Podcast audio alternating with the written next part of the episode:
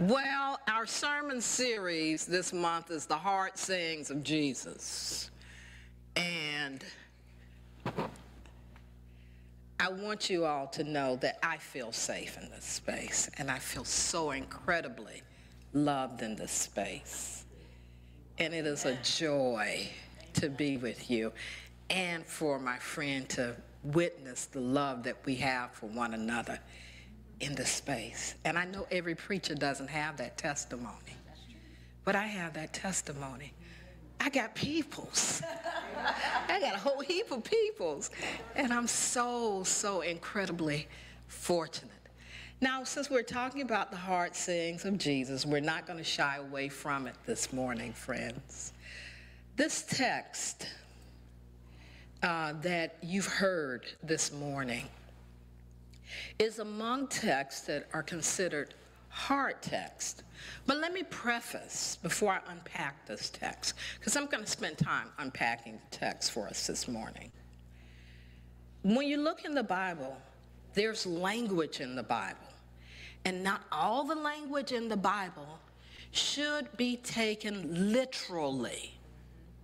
There's poetry in the Bible, there's allegory in the Bible, there's metaphor in the Bible, there are parables in the Bible, there's myths that are in the Bible, maxim, symbolism that are in the Bible.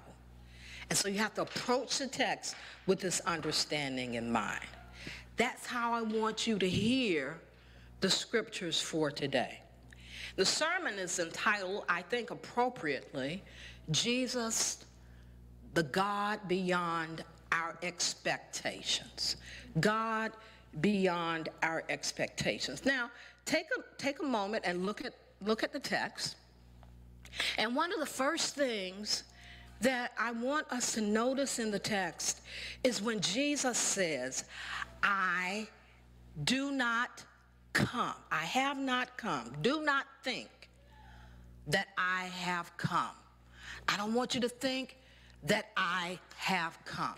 That's one of the first things that you read in this text. And when he, when he says this, what Jesus is doing, now remember, this is among this, these teachings that Jesus is giving this large crowd of people who've gathered to hear him. And Jesus begins with speaking to their assumptions. When Jesus says, do not think that I have come, Jesus is saying, look, I don't want you to make some make these assumptions. There are some assumptions that I think that you might have that I don't want you to have.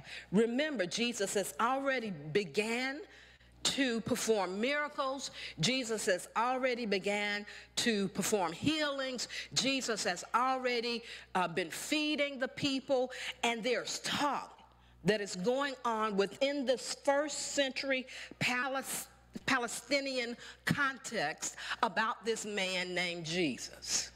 Okay? And Jesus begins to address what he thinks are some assumptions that are showing up in the spaces where he is.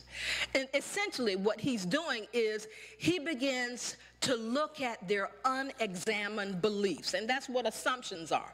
Assumptions are unexamined belief. And every one of us have made some assumptions about life. Most of us, most of us see the world and the folks in the world not as the world is. Most of us see the world through lenses of who we are as people. We bring our whole selves to it. We see the world. We make assumptions about the world. We make assumptions about people through our lens. And our lens are not clean. That's right. Our lenses are clouded with our experiences of life. They're clouded with our presumptions about life. Our lens are clouded with our, our own prejudices about life. Well, so when we make assumptions, those assumptions are based upon all of these things. They're also based upon our fears. He said, now, now, now, look, I, I didn't come for this. Our assumptions are also based upon the pains, because all of us have had pains in life. Same as the folks that were with Jesus. They had experienced some pains in life. They, they, they came with their desires about life. So all of these things cloud our perspective, they cloud our expectations about life, and Jesus is addressing the ways in which our lens are colored by all of those things. By all of those things. The world, the way we see the world, and even the way that we see ourselves. And so essentially what Jesus is saying is do not think, what eh, translated if you can for just a few minutes in your mind, as Jesus saying, look, I need you to get free. And I'm, I'm here to help you. I need you to be free of all of these assumptions. I need you to be free of these ways that you've thought about life and your expectations for yourself and also your expect, expectations of me. Because they had a whole lot of expectations about Jesus. I mean, they'd been told for years that a Messiah was coming, for centuries, that a Messiah was coming, and this Messiah was going to bring an army with him. And this, this Messiah was going to command even the angels. And this Messiah was not only going to bring an army and command also the angels, but this Messiah was going to be in battle with the Roman Empire and was going to set them free. Jesus said, hold up, wait a minute. That's a lie. Right, LV. That's a lie. You know, and each one of us have people who are in our lives who put a lot of assumptions on us. You know, they have a lot of assumptions about us. And they're, and very often their assumptions, okay, are based upon what they think of life and how they think we ought to be. You know, I can say this as a parent. Many parents live vicariously th through their children. I did until they set me free. Now, Mom, I'm not going to be an attorney. I'm, I'm not going to do a PhD. My daughter categorically told me, no, that's for you. That was for you. That's not for me. So we all have people in our lives who have assumptions about us and could lay those on us. And Jesus, thank God for this. Do not think that I have come. Shift that into your world. Imagine yourself saying to the people that love you, hold up, wait a minute, let me set you free. Let me fix it for you right here. Because you're thinking this way about me. And, and, and, and, look here, Lucille, it's this way. When we grow up and we become real good and grown, Joy, especially if you move away from home and you move away from the people that were your people when you were growing up, when you do that, you have to go back and let them know, no, nah, I'm, I'm good and grown now. Let me set you free. Let me help you release these things. Okay? So this is this is a yeah, I want you to understand who I am. Now you have all these assumptions about me to our viewers on live stream. You I know you got people in your life like this too. You have all these assumptions about me. But I'm different. I'm not the person that you think I am. And Jesus said, no, no, no, no. So the first, the second thing he's doing is he's telling them over and against their assumptions. Let me tell you what my real purpose is. Now, see, this is when things get a little bit cumbersome. When you have all these assumptions about somebody and they shift gears on you and they say, but let me tell you the real deal. Now, Maya Angelou would say, when people tell you who they are, what? Believe them. And that sounds real good, doesn't it? I mean, we capture that, we've captured that Maya Angelou uh, phrase real good. When people tell you who, they are, believe them. But y'all don't. I, I mean, Joy, my purpose is to preach a word. you know, I'm preaching it today. My purpose is to preach a word, okay? We say when people tell you who they are, believe it, but we don't. We don't believe it. We hope for better, don't we? Yep, yep, they can change. We, we can get into relationships with, yes. We get into relationships with people and say, you, and you think more of yourself. This is how you bring yourself to it. You know, I can change them. Come on, let, but wait, wait, let's, let's, let's, let's be truth telling. Raise your hands if you've ever thought that. I just want y'all to know some real honest people here in this audience today. Real honest people. We, we helping to set the people. Darling, you cannot. You must love them. You must love them into their purpose. And I think in a, in a way, this is what Jesus was trying to say to, the, to those who had gathered. You have these assumptions about me, but this is my real purpose. Can you love me? Can you follow me? Can you serve me? Can you let me in your heart if I don't meet your expectations? If I'm beyond your expectations and assumptions about me, can you still be my people? Now, now promise you, I promise you, this is why some people don't really open up to others. Because they believe if they really allow people in and show them their true purpose, their real selves, that what are people going to do? Reject. Reject. Now, how many of you enjoy rejection? Ain't nobody. Nobody let the witness, let, let the court know. the witnesses here, nobody here has raised their hand. Nobody likes rejection.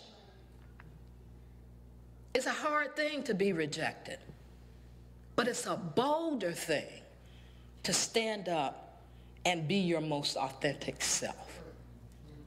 And I, it's risky, yes. And I promise you, this is why many people are unhappy today because they do not feel that they can be open and honest about who they are. But Jesus has set this example for us. Jesus has said, look, this is what you think. I'm here to set you free. And look, this is who I am. Yes, I perform miracles. I, you know, I'm going to feed the hungry. I'm going to be here for the people. But in addition to all of that, I'm going to make you uncomfortable.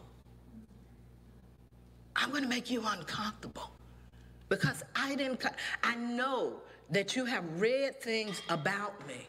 I know that you've read about me that I'm the, you know, Prince of Peace. But no, I have not come to bring peace. But Jesus says, I have come. And right there, he's shifting the paradigm. He's trying to shift the expectation of the people. He's trying to signal a pattern of changes to come. You thought this way, but let me tell you what is the actual truth. And he's trying to tell them about, about the pattern of change that is to come under his leadership under his leadership. He's introducing a fundamentally different approach. And when there is a prevailing framework, Lucille, you understand this. When people have a prevailing framework in their heads, okay, a prevailing understanding of someone or something, shifting to something new is not easy shifting away from the prevailing notions, the, the, the, par- the existing paradigm, is not an easy thing. That's an uncomfortable thing. But Jesus is signaling that. You've heard this, but instead, I have come. I have come. Okay? And it strikes me that Jesus introduces the, the need to shift from the prevailing assumptions. He's introducing the need to shift by using the word sword. You think I've come to bring peace? No. I've come here with a sword. He uses this symbolic, uh, literary um, framework as a tool to speak about his purpose. Not peace, but the sword. And that is hard to digest for some people. Okay? I, I didn't come for peace. I'm bringing, I've come to bring a sword. And this is not, he's not speaking about a literal sword. He's speaking symbolically. So this is symbolism with Jesus.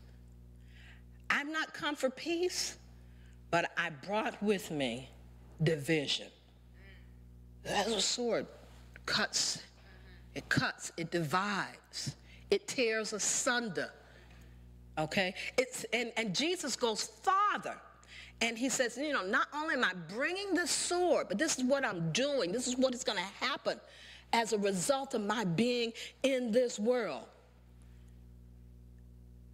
He's setting aside, he begins to set aside some otherwise, look at what's, what's going to happen. Setting aside some otherwise close personal relationships, setting these people one against another. Look, I've come to set a man against his father. I've come to set a daughter against her mother. I have come to set a daughter-in-law against her mother-in-law. And one's foes will be members of one's own household. That's a hard word. You ain't tell me that's not a hard word. It might be easy if you don't like your mama. Let that heifer go. I don't like her anyway. you, know, you know. It might be easy if you don't like your mother-in-law, father-in-law. Hey, okay, that's, that's fine with me, Jesus.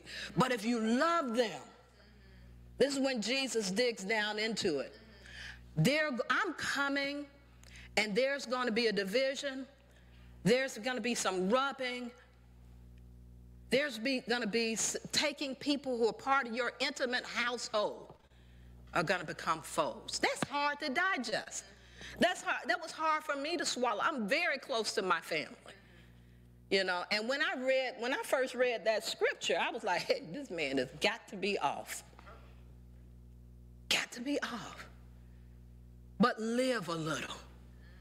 Follow Christ a little. What is Christ saying here? It's not that, that Christ is saying, look, I'm come to be a rabble rouser. But what Christ is saying is that following me is not going to be easy. It's not going to be easy. And following me may from time to time set tensions between people you love. Why is it going to set some tensions? Because when you follow the Lord, when you choose to follow Jesus, you are choosing a pathway that is filled with discipline. And there are some things you're going to take very seriously that people who are maybe very, very close to you, they don't take it as seriously. You know? I, I when, when I chose to follow the Lord, there were just some things that I'd been doing. I had let some people go. They couldn't be my people anymore, Jordan. I love them, you know, but they were not as committed as I was to liberation. When I say no bigotry, I don't, when I say I don't want to deal with bigotry in my space, that means you can come in my house. You can come in my house and talk trash about somebody else. Just, you know, just cast aside an entire race of people. You can't do that. And some people haven't gotten to that point where they can sit at the table with their relatives and say, whoa, whoa. you know, some people haven't, they, they're, they're still uncomfortable taking that stand. But Christ said, hey, if you're going to follow me, this is not going to be easy. You're going to have to let people know, no, no, we're not going to sit at this table and talk about transgender women. Come on, say that. Come on. Say that. You're not going to sit at this, you're not coming in my house. That's right. And talk about drag shows as being evil and demonic. No, no, no, not here. Thank you, Jordan. I'm gonna try. you know, you know, you're not gonna be in my space and talk about Latina women. You're not gonna be in my space and talk about the homeless and say they just need to pull themselves up by their own bootstraps. That's not going to fly with me. This is the kind of division. This is the kind of discipline. This is the kind of standard on, that Christ is calling for us. And I promise you, it is not easy. When Jesus said, My yoke is easy and my burdens are light, He's still, there's still a yoke. He didn't say it wouldn't be a burden. It's still a yoke. There's still some, you know, some stuff. You know, you gotta, you got to, you got to prepare yourself. You have to root yourself.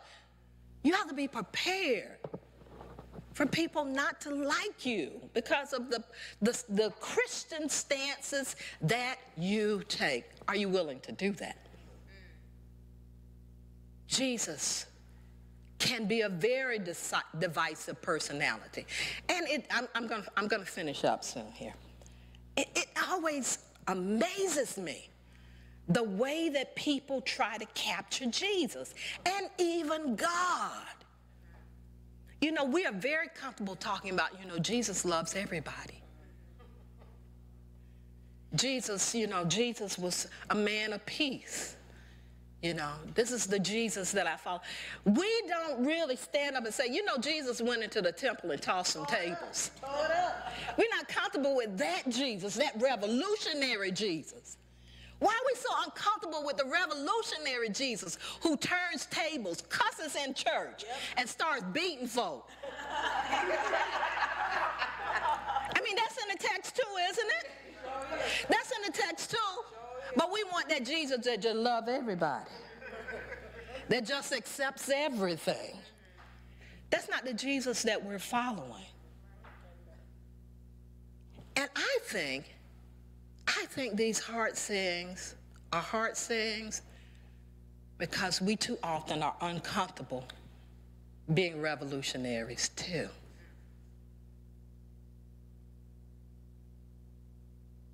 We're uncomfortable tossing tables. And I, am gonna tell you something as a preacher. I think a few well-placed curse words are good for hey, some people. Say that. say that. Well placed. I said that. So you all can quote me. quote me right. Quote me right. Thank you, Rico. Thank you. I'm preaching today. Am I preaching? I'm trying to preach and set the people free. I think a few well-placed curse words are okay. Y'all just cringe. I don't want you to cringe. Because in the Bible, you see a couple of times with Jesus cusses, Peter cusses too. Okay? So everybody knows you're dealing with a cursing preacher. So if anybody told you, you know, I saw I saw Dr. Lyson somewhere and she was going forth. She was going forth. I found out that the devil that, and I'm speaking spiritually here, the enemy of our souls that troubles us from time to time shows up in people, beautiful people, otherwise beautiful people. And when the enemy of our souls shows up in otherwise beautiful people, sometimes they won't leave you alone till you use some well-placed curse words because they understand that language. And you love them anyway. You love them anyway, and you, you know, you return to them. Jesus is asking us to be revolutionaries. Are we willing to do that? Are we willing to, willing to love people as Jesus loved people. And loving people is not loving people without correction from time to time. Jesus is the God beyond our expectations. But first, we must examine our own selves to determine what our expectations of God really are. What are our expectations of God? And I submit to you as I close that I really want us to expect God, more of God than being the cliche. God is good all the time. And all the time, God is good. God is good. But perhaps, perhaps the way that we understand good is not nearly as sufficient for the ways that God is good. If God's goodness is only based upon the good things that happen to us, remember I told you we see things through our own lens. If God's goodness is only based upon the things that we determine are good, then woe be with us. When something happens in life, as it will, crises will happen and we're tempted to blame God. The problem was we had a bad assumption about God and about Jesus the Christ.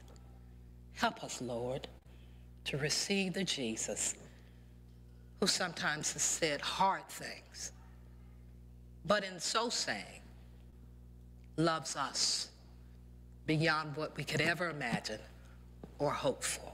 Hope for. May that be so in our lives. Amen and amen.